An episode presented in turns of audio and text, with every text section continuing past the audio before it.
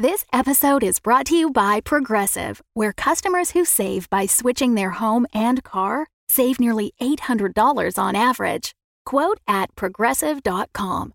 Progressive Casualty Insurance Company and Affiliates. National average 12-month savings of $793 by new customers surveyed who saved with Progressive between June 2021 and May 2022. Potential savings will vary. Welcome back to the grim darkness of the 41st millennium.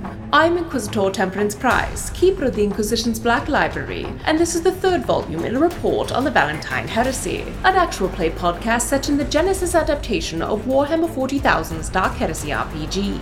This report features Game Master Tom McGee and players Ryan LaPlante as Inquisitor Lucius Valentyne, Tyler Hewitt as Atticus Viz, Laura Hamstra as Eli Sharp, and Della Borovic as Morgan Rawls. My report shows that the Inquisitorial boarding party has reached the bridge. Eli commanded the team as they moved. Atticus demonstrated his value as a door opener extraordinaire. Morgan kept multiple pairs of eyes on their surroundings, and Valentyne kept Kotov moving forward. What will happen now that they've discovered remnants of a cultist of Khorne? Or worse? Find out next in this episode of The Valentyne Heresy. From a colonial handbook, on what to do when you see the Star of Chaos. Star? What star? There's no star. You should go report to the nearest Imperium officer as soon as humanly possible. Trust us, everything will be fine. Just hum a pleasant tune, and we'll take care of it. And you.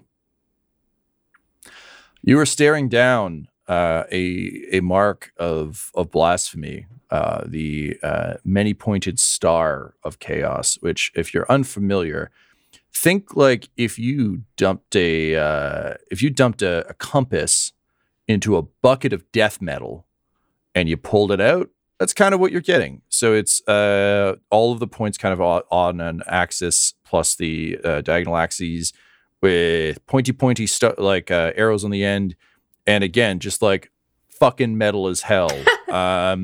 But also, unfortunately, blasphemous, heretical, and scary as hell, particularly in this big old abandoned hospital ship, which is where you currently find yourselves. You are aboard the Mercy for the Pure in search of the beacon that's been sending out a distress signal that was pinged off of the Iron Kestrel outside the sort of asteroid belt you're in. You've been finding various disturbing things along the way, but none of them have quite added up to anything for you just yet. You know that Kanehurst's ship, his last sort of coordinates were the edge of this field. But beyond that, you haven't found any evidence of the Inquisitor yet. So far, you've kind of breached and cleared your way through sort of the triage and the ER on the east side of the ship. Before storming the bridge. So you kind of moved through the nice big... sanctuary gardens before booting the door open, and unfortunately finding a large, almost ferry or yacht style bridge. So very wide, or like a large cargo vessel, very broad, wide room with no one at the controls, but a pile of skulls and a pointed star of chaos drawn in blood on the wall. Alongside the words, blood for the blood god, which is never really a thing you want unless you're like Khornate in general, in which case, like, cool, great. It's like saying hello or live, laugh, love. So this is where you find yourselves, spooky ship, and I'll let you take it from here.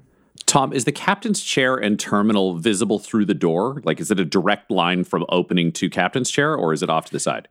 Yeah, so looking in, there's basically like, there's no captain's chair per se. It's kind of like a large, long console that has kind of an array of gears. There are two seats off to the side for navigators to plug into for astropathic purposes. But you really get the sense that this was kind of built in a time where they wanted someone to be barking orders personally from the bridge console. In all likelihood, this thing didn't fly very far, very often. It was likely, you can tell from the construction, likely somewhere in the ballpark of a floating almost like a space, like a cheap space station, right? You kind of like fly the barge to wherever the barge needs to go, and then you just plant it there and bring in your dead, dying and wounded. Beyond that is where you see the skull pile, and the skulls against some of the there's like if you think about in Star Wars, there's always like the nice little command deck, and then there's all the like the peons working the computers and everything else. There's a full set of terminals up front for like that are just like, you know, Warhammer as hell with all sorts of gears and knobs and consoles and everything else. That seems to be where a lot of the work would be done, but by servitors and sort of lower ranking folk. So you could still have a captain in a nice captain's outfit walking around and glad-handing people, which is likely what they were doing. Honestly, think like Hugh Laurie in Avenue, whatever the fuck the space show. Where it's just like, they're there to be the captain, not necessarily the captain. Like it's short of having a giant nautical wheel, but not by much. So you can see where the captain, though, would likely operate from, if that's kind of your question. There's also no movement in here. It is... very empty aside from the skulls and things. Also, you're just in the doorway. So, Valentyne will stride into the room and bring the rest of the team with him and say, "Eli, if you don't mind, I'll assume operational command." Yes, sir. Eli, surprised by this, but not going to argue. All right, Eli, take Kotov over to where the captain's station is. We need access. Pull the records. You will recognize. Excuse me. Anything that came from Kanehurst, and we need control of the life support systems. Immediately. And he'll just hand Kotov over and just be, Morgan, I require your bird to be outside keeping an eye on whatever will be coming in for us. If these skulls are here and gravity is still active along with the life support systems and the threat is not removed, I would like you to be inside the door some way so that if something appears, you can fire at it and bring it towards us. Odds are we are facing something rather large and singular in intention. The odds of seeing multiple Khornate cultists living on a ship of any length of time without killing each other is tremendously minimal. Atticus, you and I will stand on either side of this doorway here, hidden, ready to lash out. You punch high, I'll stab low. If it's something big and nasty, hopefully that'll take it out. Cora, if you could do me a favor, please stomp that collection of skulls over there and burn that off the wall as silently as possible. Then join Morgan. And she, like, is legitimately shaken by this, largely because, like, as someone who deals in Xenos, there's, I think, like, you can almost see reflected on her features, like, the Xenos threat is weirdly kind of understandable. It's kind of like being, you know, attacked by a wild animal. It's just like, sure, there are scary, natural things out in space that are bad. Chaos is a whole other beast. But as soon as you give the order, she just like nods at you, strides forward. And there's like just almost a beat of hesitation before she starts stomping. Not in like a, I don't want to do this, but in like a, what happens? Do ghosts come out? So... those are your orders. Everyone's going to see the thing. Great.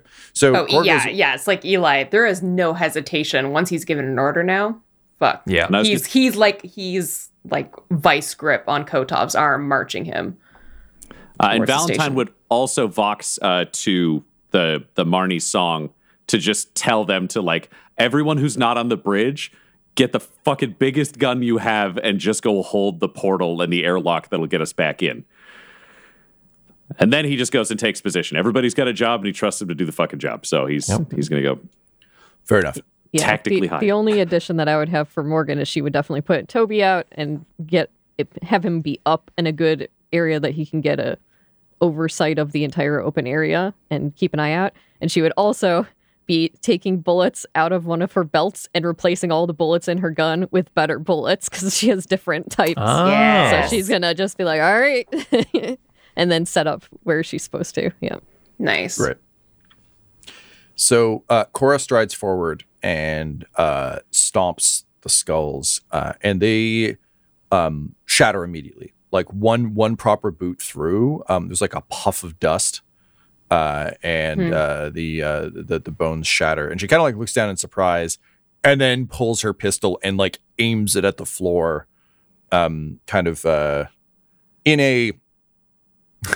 I fucked around and I don't particularly want to find out kind of situation. Toby is transmitting visuals to you, Morgan. Mm-hmm. Can you roll me perception? We're going to say difficulty. I'm going to say 3 because it's a large space. Okay. And using your Toby stats because it's... I was going to ask if it's Toby, yeah. And I don't see any, I don't have any particular need for setbacks or advantages. I believe our count is 1 and 3 in my favor, if I'm not mistaken. 4 in your favor. 4 in my favor. My goodness. In that case, I am going to jack this up a little bit because I'm nice. Okay. He's giving it back to us on theoretically a low stakes roll. I saw Tyler's look like, what the fuck is this being nice? Yeah. Yeah. Nice always comes with a punishment. That's fucking these beautiful points. Get the carrot and the stick. Yes. You know, I'm trying to see if there's anything I could do about this. Is like a straight across roll. Tom, could there be some advantage because Morgan would also be scoping out the central hall? So she'd have her own eyes from a different angle. I have a sniper rifle with a sniper scope too. Yeah. Okay. So Morgan, would you be actively scanning as you move forward as well, or are you just like in a sniper position? I'm thinking she would probably be in a sniping position while the bird goes out first, and not moving both of them at the same time, basically. Yeah. Okay. I'll give you 1 boost. Okay. I don't think it's a particularly effective way to look for things, and you're getting a lot of inputs, but I will absolutely grant that peering down a scope and actually having a presence in the room is good, but you know, it's that classic, like, you know, Metal Gear thing where it's like it's hard to clear rooms with a sniper rifle. Yeah, that's true. But yeah, so we're doing double duty. But I think that's generally how she snipes too, is that she's actually seeing both at the same time because she has the wide view from Toby and a sniper view from her own eyes. Yeah. That's like really cool, and I imagine he's exhausting. Yes. As someone who watches like a screen while I type, like usually like a movie or TV show on, I can only imagine actually like, oh, and I need to target. Oh, also this thing is like looking around in rapid bird motion. Like, yeah. This is moving into really cool Boba Fett territory, who in the old canon had 360-degree cameras on his helmet so he could see in all directions, but it took massive training to be able to use. Somebody stole a suit, and they basically were like, I'm fucking blind in here. Yeah. Oh, exactly. Johto cast. Yeah. Exactly. I think for Morgan, it would be the opposite at this point. She would have trouble functioning without being able to see twice at the same time with all of it. Yeah. All right. Well, I'm going to roll it and see what happens. Do it up. Ooh, 1 success, 2 advantages. Fuck Toby, yes. My boy. He's always so nice.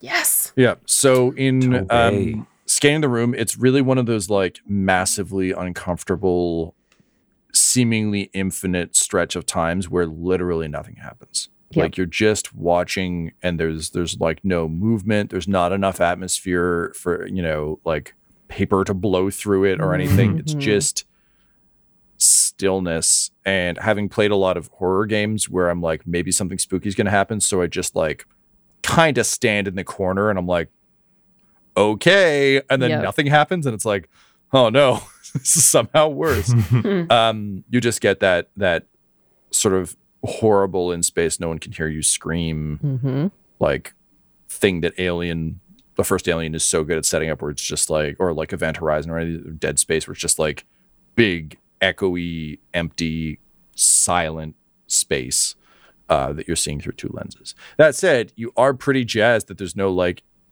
fucking chaos cultist running down the hall with a knife or anything. So, you know, small wins in the grim darkness. We'll take it. All right. I'm just going to stay on position, keep 4 eyes open. Great. All right. So meanwhile, back on the bridge, so Atticus and Valentyne, you're like prepped at the door behind Morgan, who's gone out into the world. Correct? So the rough idea was Morgan and Cora stay inside, Bird is outside, and then if something big or nasty is there, Morgan and Cora can shoot it, it'll run towards them, and the moment it comes through the door, it gets Power Fist from one side and Power Sword from the other. So if it's big and nasty, there's like a crunch at the door. Yeah, so just that jackass slapping hand, but for murder. Yes, for the Emperor. Yeah. For the Emperor. Slap for the Emperor. Atticus is also going to swap in some special ammunition, actually, in his little sidearm that he carries, his revolver. It's going to load in some dum-dum ammo. Yeah. That's our name. That's the name of our network. We did it. It does title drop. Extra damage to unarmored people. So he's assuming that some civilians have been led astray, and he will put them down that much faster. Yep. And for fluff, mine are now expander rounds, so they just do more damage. God, they're just gnarly. Nastier. Valentine's also carrying a bolt pistol, which just fires explosive rounds to begin with. There's no upgrades, but there's no downgrades. It just does its job. I don't want to know what an expanding round with 40K technology is like, because it's got to be so fucking ugly. Like, I don't think, like, they don't build elegant weapons, right? So, no. Each round like comes with a little bellows thing. It's like if we're talking about weapons, Eli has his one-handed combat shotgun out, and he has his chain axe, like the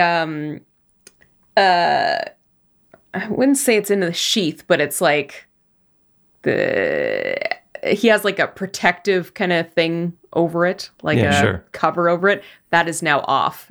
That is ready sense. To. Nice. Yep. He's ready to fucking. The safety is off. Yes. Yeah. Precisely. Valentyne, power sword in one hand, and he's just watching his Auspex in the other in case anything's he can sense movement or some shit. Totally. We're fucking ready, Tom. You are. You've done a phenomenal job of securing the space I have established has nothing threatening in it aside from the skulls and writing. And now the skulls are gone. So you're just scared of fonts, which I get.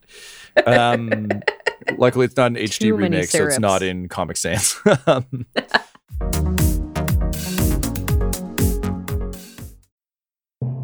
Greetings, fellow servants of the Emperor. It is I, Inquisitor Lucius Valentyne, and I am here to call you to step forward and serve the Emperor as part of his immortal and blessed host. It's a great day for you to join a Patreon. That's right. Patreon.com/dumdumdice is the perfect place for you to fund our little forays into saving, let's just say, the Golden Throne and all of humanity. Now, I know the thing that you're wondering is, what's in it for me? Because, and I mean this as pleasantly as possible, you're absolute heretical scum.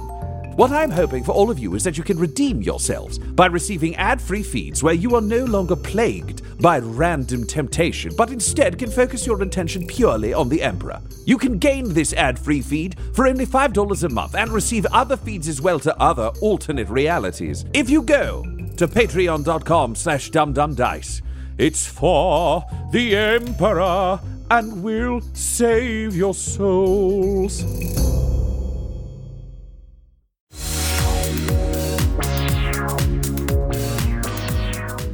Okay, so you've sent, I believe, Eli and Gideon to the terminal, and Gideon is like, he's doing like the Wallace and Gromit finger curl bit where he's just like he's thrilled because this is old tech. It's not Xenos tech, but it's definitely shit he doesn't get his hands on very often, and that is like a delight to him as well as a bit of a fascination, It just says, hello, beautiful. I so rarely get to see something of your vintage. Well, let's open you up and see what you're doing. Huh? All right. Let's see what's going on. So he flips up a panel and he digs in and starts like doing his whole like weird Inspector Gadget finger thing where like clicks in a bunch of ports and terminals, and it is like dusty in there as well. Like clearly that this hasn't been disturbed in some time. That said, there is current. And he just turns around and says, so we were correct. The subsystems seem to be running at minimal power, which is very odd because there's no proper generator running, but there's current coming through a generator. What does that mean? Well, and he like taps his foot on the ground. And then Tom looks directly into Laura's eyes and says, there's minimal gravity, as you can tell. And he says, and obviously some degree of atmosphere, but also the amplifiers up here, they're pinging that signal out, but it's not originating from here. It's being transmitted from somewhere else in the ship and then just cast through up front here. They basically, it's like someone kept, they started up their war buggy, but then just had it kind of putting there in a parking spot, they weren't ready to like drive out and cause a ruckus yet. So something is given to these machines some power, And I guess something wanted it to be cozy. Wait, where's the power coming from? Speak plainly. He just shrugs and literally tries to do like almost like a gym take or like a why me worry, but there's no none of you are on his side or looking at him. You're all waiting to get murdered by chaos. So he just kind of does it to nothing for an obnoxious amount of time. As only the truly unfunny who desperately wish to be funny can do, before turning back to you and saying, "There is electrical current coming out of the generator, but the generator is not active. So I don't know what to tell you, but chaos shit. I mean, maybe let's not jump to any conclusions." Wall art notwithstanding. All right, then what are the possibilities? Well, all it would take is some current. Something might just be plugged in down there, feeding electricity through. Or it could be warp power. That's also entirely, chaos. Valentyne would chime in over the Vox from where he's standing and just say, 2 questions. Can you get us a map to this location and of the ship in general? Are there any logs? Well, I guess 3. Any logs that matter? And is it possible for you to cut the gravity from where we are? And he says, I can definitely get you a basic map. That's totally fine. In terms of ship's logs, the data is badly corrupted. I could probably parse it out on, back on the song there with my full lab, but there's not much I can do here. We should definitely extract it though. He can just yank some boards out and just put them in his chest cavity and bring them with us. It's just he's basically if your question is there anything recent in the log? There isn't. This thing has been inactive for a long time. Cool. I think Valentyne would just say, yes, extract everything you can. Yeah, I give you full permission to have 2 minutes to loot this place as long as it's not too loud. Okay, he's all right, I'll tell you what, because I like you. Let me see if I can strong arm my way into the most recent file before we rip this thing out. Sound good? Excellent. All right. So I'm going to roll I think as we've discussed before, this is more of one of you commanding Kotov and using his skills thing. So Eli, we're going to use your stats for this because you're the one overseeing what he's doing. This is a ship-based thing. So I feel like it's probably intellect. But I'm willing to take arguments. I mean, Eli approaches everything with brawn. Come on. I was going to say, or we could look at this as Kotov's good at that, so we could take something Eli's good at and pretend it was a Kotov stat. So it's he's good. So the Kotov stat is going to bump stuff regardless. I just want a base stat from Eli. And it doesn't need to be your best stat. It's literally just you're the one who's with him. You're the one who's commanding him. So that's the base stat. I will say his stats are very good, so you're fine. I guess tech use. Great. So let's take your tech use. What is your tech use? 2 green, 1 yellow. Okay. So let's have you roll this because that's always more fun than me rolling dice. Okay. You said you have 2 green, 1 yellow. So that means that is your intellect 1 or your tech use is 1? My intellect is 3. A tech use I have 1 rank. Okay, so it's going to be 3 yellow, 2 green for Kotov's skills. So your 3 intellect and then his tech use. Lovely. So I'm going to give us collectively, I guess, a setback for the time, the strong arming. Yeah. This is going to be a difficulty of 3. Okay. There's no immediate danger, so it's not like you're doing it under pressure. It's just things are bad. I am going to spend a story point to upgrade it. Yeah, alrighty.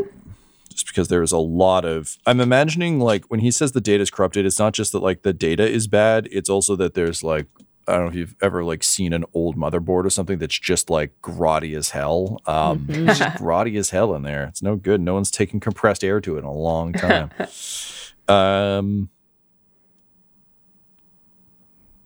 I think, and I'll give give us a bonus for Kotov's Mechanicus tools because he's got the right stuff to do that. Yes, I'm sorry. Cool. And I think that's it. Anybody else want to make an argument for anything? That feels about right to me. Yeah, let's do this. Dope. Let's roll. Rolling. One success, three advantages. Okay, great. So we'll say that the advantages go. We'll just bump. Let's bump a friendly dice to. You can assign a dice to someone, like a boost dice. Who would you like to assign the dice to? Oh, me? Yeah. Just play DM for a hot second. It's fine. Oh. I think Valentyne. Yeah. All right. So advantage goes there. With the one success, that's enough to kind of break into the last log. And Kotov kind of like you can see his goggles like spin briefly as he kind of like cracks through the data, and then he just starts ripping out motherboards because you told me he had like 3 minutes. And as he's jamming them into pockets and like secret compartments in his chest and like robe pockets in his like leather jacket, he says, it's an interesting story. Seems that." Their final log was a series of distress signals, as well as some regret, and I think some reservations about fending off the invading Chaos force. Seems they were in a live battle zone, and those guys. And he points at the star that came a knocking, and it seems that the Imperium had already gone a walking, as it were. So. Not the best odds for a bunch of invalids and their doctors. That said, this record is old. It's as old as this ship. So there's that. Rip, rip, rip. Pocket, pocket, pocket. Gold bloom, gold bloom, gold bloom. Alrighty, so Tom, do we get a map out of this to know where we're going? Great. And do we have the ability to affect the gravity system? Oh, no, you do not. Now, that's tremendously unfortunate, but we will take victories where we can. He'll send the map out to everybody who has a data slate or any other sort of mechanical system. So, Morgan, you would have it. And I have an Auspex. Sure could be tracked on it. Beautiful. So, we got the inbuilt Auspex there. And then it's just... On to the next source. From what Kotov will say that there has been some tinkering. The gravity has been essentially like the switches and things that would normally control it on the chipboard have been melted and resoldered and are rerouted. So like there was some tinkering. It's not just like magically. It's not controllable from the bridge. Despite how little else has changed up here, that does. And that tracks with the power that's coming through. It also tracks with the signal being wire transmitted through the broadcasting beacons up here. So you now have schematics of the ship. I have sketches that I'm not going to send you because I wrote stuff on them. But basically, I think why it's an empty ship. Sorry, it's an empty ship. Yeah, totally. There's no more rooms. It's just a hallway. I got real lazy. It's just open space. Dump. We can see everything. It's fine. Yeah. Great. So I know I kind of described things from the outside before. I think the way we'll basically treat this is I'll give you a quick rundown of what you're seeing on the ship. Again, now that you have this information, because I can give you rooms, which is new. And then basically, I think the way we'll treat it is if you're like, I want to go try and find X, you have a map, so I can just be like, cool, it's located here, and this is how far away it is, and the kind of journey you'll have to take to get there. Does that work for everyone? Yep. Mm-hmm. You can literally think of the main floor that you're on right now of this ship as like a massive, massive, long, rectangular hallway. It's a more complex shape than that, but just for visual sake, let's go with that. You're on the bridge, which is the southernmost tip of the main floor of the ship, with the 2 gun batteries, as well as the bridge. Heading north from here, there's the Sanctuary Gardens, which is a large respite for people recovering. On the left and right of the sanctuary gardens are two mirrored sort of wings of an ER room, a triage room, and a crash pad. You came in through the one to the east. The one to the west, you'll remember the triage section and the crash pad section had been blown off, presumably in some form of conflict somewhere along the way. Right. Just north of those, still outside the body of the ship, are massive circular landing platforms. You can think of them like a hospital helipad. You chose not to come in through those, but they're very much like the crash pad is literally like drop, quick shutter falls down, take someone out. These are more like land, put up some atmosphere, stretchers come out, people can limp off the ship, etc. Now we're getting to the areas that you haven't explored at all or haven't seen any of. So beyond the sanctuary gardens to the north, there's a similar set of doors to the one you just came through that separates sort of the sanctuary area and some of the immediate sort of emergency triage spaces from rehab and recovery. So there are two kind of wings within this. And again, when I'm saying wings, not ship wings, just like large room full of shit. So there's a rehab room and a recovery room. There are two elevator compartments just beyond that. And again, like logically, you're kind of following the flow of like when you walk through a hospital, it is kind of like the healthiest people are closest to the outside. And then the further in you get, like the more serious the conditions are. Beyond that, basically attached to the landing pads are two surgery preps. So if you're not coming in through triage, but you're actually getting prepped for surgery. And then beyond that, there's a quadrant of operating theaters. So these are massive multi-person operating theaters. It's not like the old Victorian, like large room with a single slab in the middle. It's very much like a 40K, more like honestly a Star Trek med bay where there's just a bunch of available tables with a bunch of horrific, presumably Mechanicus arms and shit. Mm-hmm. For doing more complex things than the rooms you just came through. As you recall, you came through triage and ER. The rooms had been stripped of gear. Mostly, there were still some things kicking around. But the operating theaters would be more for like, oh, we actually need to install a robot leg on you. Okay, let's do that. As opposed to, oh, we need to cut off and cauterize your leg. So on and so forth. Below that, the lower decks are where a lot of the storage areas are. The lower deck is a geographically large space, but a much simpler space. Directly beneath you at the southern end, there is the head doctor's quarters and the captain's quarters, as well as the staff quarters. So the captain and head of surgery, like the head doctor, get like nice fancy rooms. Everyone else gets kind of like large staff bunks. It would also seem that there is a, in kind of one of the alcoves up here, there is a lift that can take you down to that floor from here. Beyond that is the engine room, which takes up kind of the bulk of the space under the sanctuary gardens. It's a little bit north of that, so I guess like the rehab recovery space as well, but like it's a sort of a massive central engine room situation. To the left and right of that are massive, large, almost like cargo pods, but they're big, and they're essentially the onboard warehouse of what I've listed very famously on my map as drugs and such, and general supplies. So everything you would need to keep a hospital ship functioning medically, and everything you would need to support that from a supply perspective. In the southernmost part of the ship before you hit the massive engine block.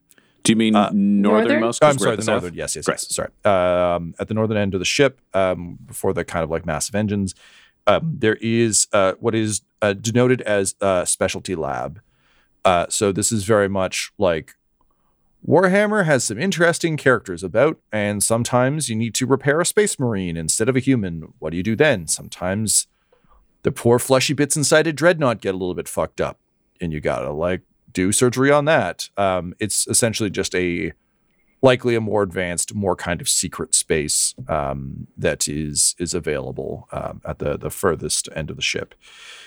So that is what you're getting from the map. I will say it's not like an active, cool video game map that's showing you exactly the state of it. It is like an old, it's a digital map, but it is like, you know, when you're in a hotel and it's like, you're here, fire escape is here. Like, it's very much a static image. So you know that a couple of those wings are missing, but they are very much still present on the map, which suggests that there could be more damage to the ship that you're just not currently aware of. So the power source that has been discovered by Kotov is in the engine room, I assume? That'd be his guess, because essentially, like, the way you should be thinking of this is things that are wired to that, to the central generator are getting power, but the central generator is not on. Mm-hmm. So something is providing power through the systems of the ship as you would expect. It just isn't what should be doing it. Like, it's the equivalent of being like, I know where the battery is in this thing, but I know that the battery is dead, but for some reason the thing is powered. What do? All right, so I'm thinking our best course of action would be to advance to the rehab room or recovery room, which is over top of the engine room. Perhaps Atticus could, one might say, open a door to the downstairs, at which point we could have Toby fly down and see if there's anything worth seeking out before we search for... I mean, before we, A, move off the floor where our exit is, and B, search for ladders and such and put ourselves in incredibly cramped spaces. Does anyone have a better plan than this one? Well, I don't know if it's a good idea right here and now, sir, but I would just like to say that I think at some point we should be requisitioning a fleet to come through here and put this vessel to final rest, blast it out of space, now that it's been defiled and corrupted. Agreed. On our way out, if it's possible, we'll see if our ship is strong enough to tug it, for lack of a better term, into a collision course with the surrounding asteroids. Otherwise, we will make a report to the Inquisition to have it scuttled. It's too bad, sir. Quite unfortunate that these monsters came through here. Agreed.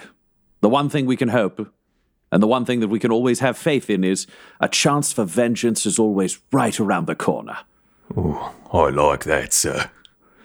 It's one of your specialties, and it's one of my great joys.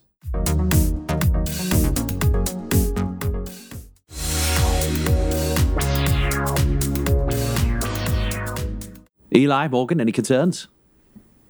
No, we just all need to remember that we prepared for boarding actions on our own ship, but this is unfamiliar territory, so just a reminder to stay vigilant and expect the unexpected at all times. Aye, aye. Eli, this ship is probably really fucking frustrating to you as well, because it's not built efficiently. Like, it's built stupid. For rest and respite, and like, it's just not, nothing is where it should be. Nothing's secure to bulkheads. There's engineering's too far away from the engines. It's ridiculous. Yeah. Cool. So assuming then you're just kind of like packing up the bridge, did you want to investigate the gun situation at all? It's okay if you don't. They're aimed off the front of the ship, and they're too big for us to be able to lug them around. Yeah, right? Oh yeah, they're not like carryable. They're not portable cannons. I mean, can we ensure that they don't function? I mean, is that a Tyler question, or is that an Atticus question? It's not an Atticus question. It's like, from the bridge, is it possible for us to like sabotage the guns now, knowing that we've got two tugs with massive laser blasts on them? From a big space gun. So now that we've established that they're just fucking cables hanging out for ripping, do you want to go in there and rip some cables out? Yeah. Atticus would just make his actions known instead of just flip out and start ripping cables out. Yeah. He would say, we found those two tugs out there in space with massive laser blasts on them, sir. And now that we know that this vessel has been corrupted, I'd like to make sure that those guns are inoperable if we're going to have our ship outside or any other Imperial forces out there. That is an excellent thought. Eli, I believe you were a master of arms of some kind. Perhaps you could use Atticus's strength and your skill set to disable these weapons rather quickly. Indeed. And Eli pulls out his chain axe. Where do I start? All right, let me show you. And Eli's just gonna like it's like this panel here. Punch. Smash. Just, yeah. Yeah. Yeah. This is like the nice version of the previous ship where, you know, the whole thing was going to explode and it was like a panic situation. This is essentially like it's built for war zones, but it's for almost a civilian ship. The guns are not like they're big and they're powerful, but they're, you know, they're not well installed. They're just plugged into walls and shit. And Eli would also be looking for anything indicative of the guns being able to be operated from somewhere other than the bridge, like to be able to receive commands from somewhere else. Cool. I'm going to take a tech use or perception for that. I think tech use. I think so too. Yeah. Okay. So go to tech use. I'll give you your stock standard boost for being Eli Sharp thinking about ships. I really do feel like you're that person who, like, if you had a magazine subscription, it'd be like Ships and Things. It's just like every month, it's like, oh, I haven't seen that one before. It's a dumb place for the gun ports. So yeah, you get one for the ship. I think honestly one for Atticus, because if you have any questions about paneling, you don't have to work. He can just literally rip chunks off the wall so you can see what's inside. Yeah, well, let's see where the cables are going to. Yeah, like you're not like knocking around looking for studs. He's just ripping the wall off and be like, it's there. Yeah. So, okay, great. So you got that. I'm going to give you one setback for this being a non-standard. Like, this is in theory a manned terminal. So if it has been done, it's some kind of jerry rig that might be harder to identify. And I think we're going to say difficulty of 2. You're doing a task that is like low stakes and there's not much danger. Yeah. I am not going to spend a story point on this because I'm not that nice. I am, because I'd really like to not blow us up. Honestly, it's, you know, I respect it. It's strange. I mean, I thought getting blown up was the whole point, but. Yeah. Let's not cause Atticus to lose an arm. Okay, I'm going to roll. After we went through that whole adventure of finding out how he got his arm just to lose it 2 episodes later. Case file Atticus 2. Uh-oh, it happened again. Oh, no. You're not going to believe this. You're probably wondering how I got myself into this situation, like as you're like mid-explosion. Yeah.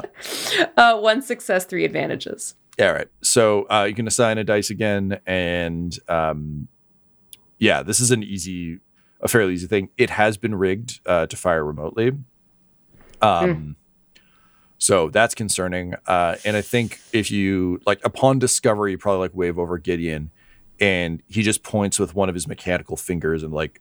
Clicks from being reverse hinged to like a correct finger hinge, and he says, "Yeah. That's just it's just like the communications. It's they're all plugged into something. And he like kind of like goes over and gives it like kind of examines it, and he says, "Yeah, you could spin these bad boys up." I don't think they'd fire at full strength necessarily, but you could fire them. Could we prevent that from happening? Oh yeah, no, you no, far be it from me. Just rip away, Colonel. I just want to make sure, based on what you're saying, you talk really weird, and I don't like it. Thank you, but you're saying. That someone could use these guns from not here, and I'm saying, can we stop that from happening? Yes, you can just tear stuff out of the walls. Just this right here. Them. Yeah. This, yeah? And I'll just reach into the wall and just pull shit out. I mean, less would have been fine too, but who might argue with the artist, you know? And like pats you on the arm. Don't touch me. All right. I think I'll, I'll pass the boost on to Atticus. Great. So easy to repeat on the other side. It's the same situation over there. So you disable both the guns without too much difficulty. They're not powered up, which helps. You basically just like rip out anything that's attached to the ability to fire. And you kind of reconvene on the bridge at the doors. And Ryan, you'd said that... Valentyne wants to bring everyone through to the rehab and recovery wing to find a way down. Is that correct? Kind of to make a way down so they can drop Toby down to do some scouting. So there are two elevators there. So there's a natural way down. There is also a way down here. It's just like one of those, those like tiny spiral, like rotini staircases, you know? So Valentyne will approach Morgan because there's a scout. And rather than having the scout wait until everybody's done doing loud smashing, it's probably best to send things forward. And he would just walk over and say, Morgan, would you believe it's best to send Toby down from here to advance through the ship and send Toby down closer to, or is there another way you want to work? You and Cora are our scouts on this. Worst case scenario, you could both advance yourselves and see what you can find before we bring, shall we say, the louder, heavier-footed folk along with you. Yes, so Morgan would have, in the meantime, while they stopped setting up in the doorway, she would have taken her sniper rifle and slung it back down to her hip and taken out her sidearm. So she's more mobile, ready to do that. She wouldn't carry the sniper rifle around. That was just like a setup situation. And she would turn to Valentyne. Yes, it probably would not be good to have so much noise in case there is something down there. I will take Cora and move forward and communicate with you on what I see. Excellent. Would the use of an Auspex be of an assistance to you? I already have one inbuilt to Toby's system, so it would be a redundancy for me. This really is the most flexible team I've ever worked with. Excellent. Take Cora, you have an asset, use it and continue. So just so I understand then, are we sending Toby down or are we sending Cora and Morgan down? I'm thinking that Morgan would go with Cora and basically Toby scouts out a little bit first and then they follow. So I think it would be she would look for a hole or something to look down into first, but if the elevator is all they have, then maybe it's going in the elevator and taking Toby with. Sure. But I think just putting him a little bit first, but sending scout party out. Gotcha. Did you mention a spiral staircase, Tom? Yeah, I was going to say, so you have two possible entry points that you can head down. So there are elevators by rehab and recovery and the surgeries. So basically, like the place where logically you would need a lot of supplies brought up to you, much, much, much deeper into the ship. So past the sanctuary gardens, past rehab and recovery, sort of in the basically, this is the simpler way of putting it. You've got like a north entrance and a south entrance. So to the north, through the rest of kind of the body of the ship, there are elevators. Up here with you, there are two little tiny spiral staircases that lead down from the bridge to the staffing quarters. So basically you can think of those as like, if people just need to kind of get rest or if the, you know, the captain needs to fuck off for a bit, they're the easiest ways for them to do that. As someone who's lost an arm in a hostile elevator, Valentyne is very hesitant to direct his team into elevators they do not have control over and is strongly in support of taking the stairs. Also just good cardio, you know, it's a good way to play it.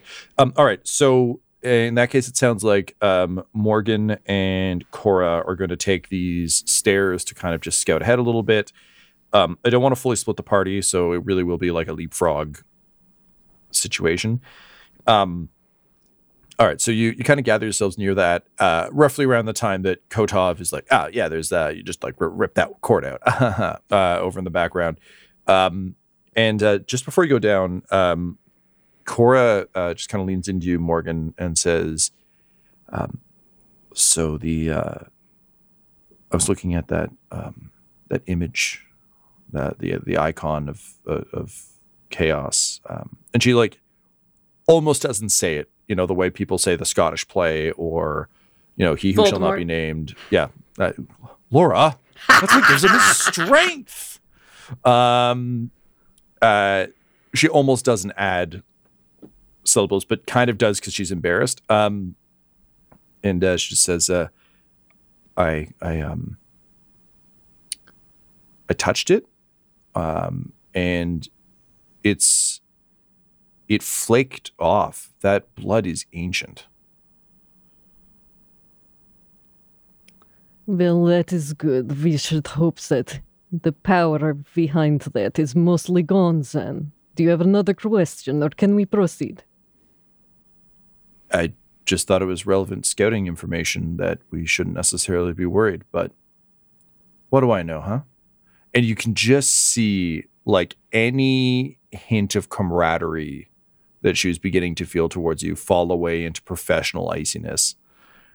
Morgan would turn completely over her shoulder and look Cora directly in the eyes and say, when you least expect it and you stop to worry, that is the moment you die. And then turn back to continue walking. And Cora just kind of takes a second with that and just kind of nods and says, as you say. And together the two of you begin to stealthily make your way sort of down the spiral staircase with Toby, I think probably not even flying, but likely skittering across the ceiling ahead. You descend into darkness. This episode of The Valentyne Heresy features Ryan LaPlante at the Ryan LaPlante on Twitter as Inquisitor Lucius Valentyne, Tyler Hewitt at Tyler_Hewitt on Twitter as Atticus Viz, Laura Hamstra at ELHamstring on Twitter as Eli Sharp, Della Borovic at DellTastic on Twitter as Morgan Rawls, and our Game Master Tom McGee at McGeeTD on Twitter. This episode was edited and mixed by Laura Hamstra, and The Valentyne Heresy's artwork was created by Del Borovic at delborovic.com, DELBOROVIC. Our theme song is The Hordes by Megan McDuffie, and our ads use the tracks No Control and Chiefs by Jazza, JAHZZAR, available at freemusicarchive.org. When it comes to Dumdums and Dice, you can visit our website at dumdumdice.com. Our Twitter and Instagram are at dumdumdice, and on Facebook at facebook.com/dumdumdice. We have merchandise available at redbubble.com/people/dumdumdice, and most importantly, you can join our Patreon at patreon.com/dumdumdice. That's DUMBDICE. Ave Imperator, and death to all the heretics.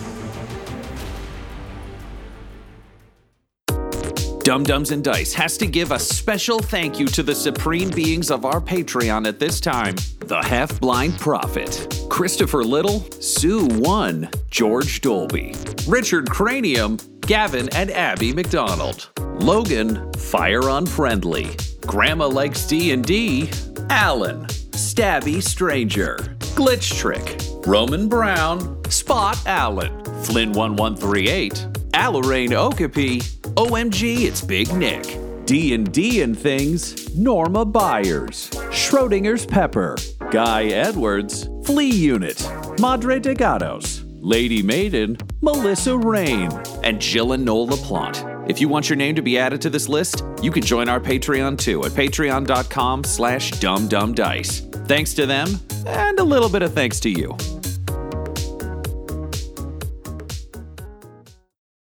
The Fable and Folly Network, where fiction producers flourish. The first thing you need to know about the Vega Sci-Fi Adventure podcast is that you're not just listening to someone tell you a story. You are stepping into a world. And Vega Rex, the woman at the center of this saga, is currently sitting at the top of it. This is not by accident. For millennia, the country Vega calls home has been carefully honing the skills of its state-contracted killers, and these so-called holy warriors have gotten real good at taking down the world's worst criminals, or, as they would call it, cleansing. 400 kills into her career, Vega is the most decorated hunter there has ever been, and likely would have stayed that way if it had not been for him. An explosive encounter with a terrorist sets Vega on a path of revenge that is so thoroughly illegal that before this story is done, she will have risked it all, life, limb, and love, to satisfy her vengeance and keep her record of righteous kills perfect. My name is Ivoma Okoro, and I have so much more to tell you about this. Check out Vega, a sci-fi adventure podcast, anywhere you listen to them, because, baby, I'm just getting started.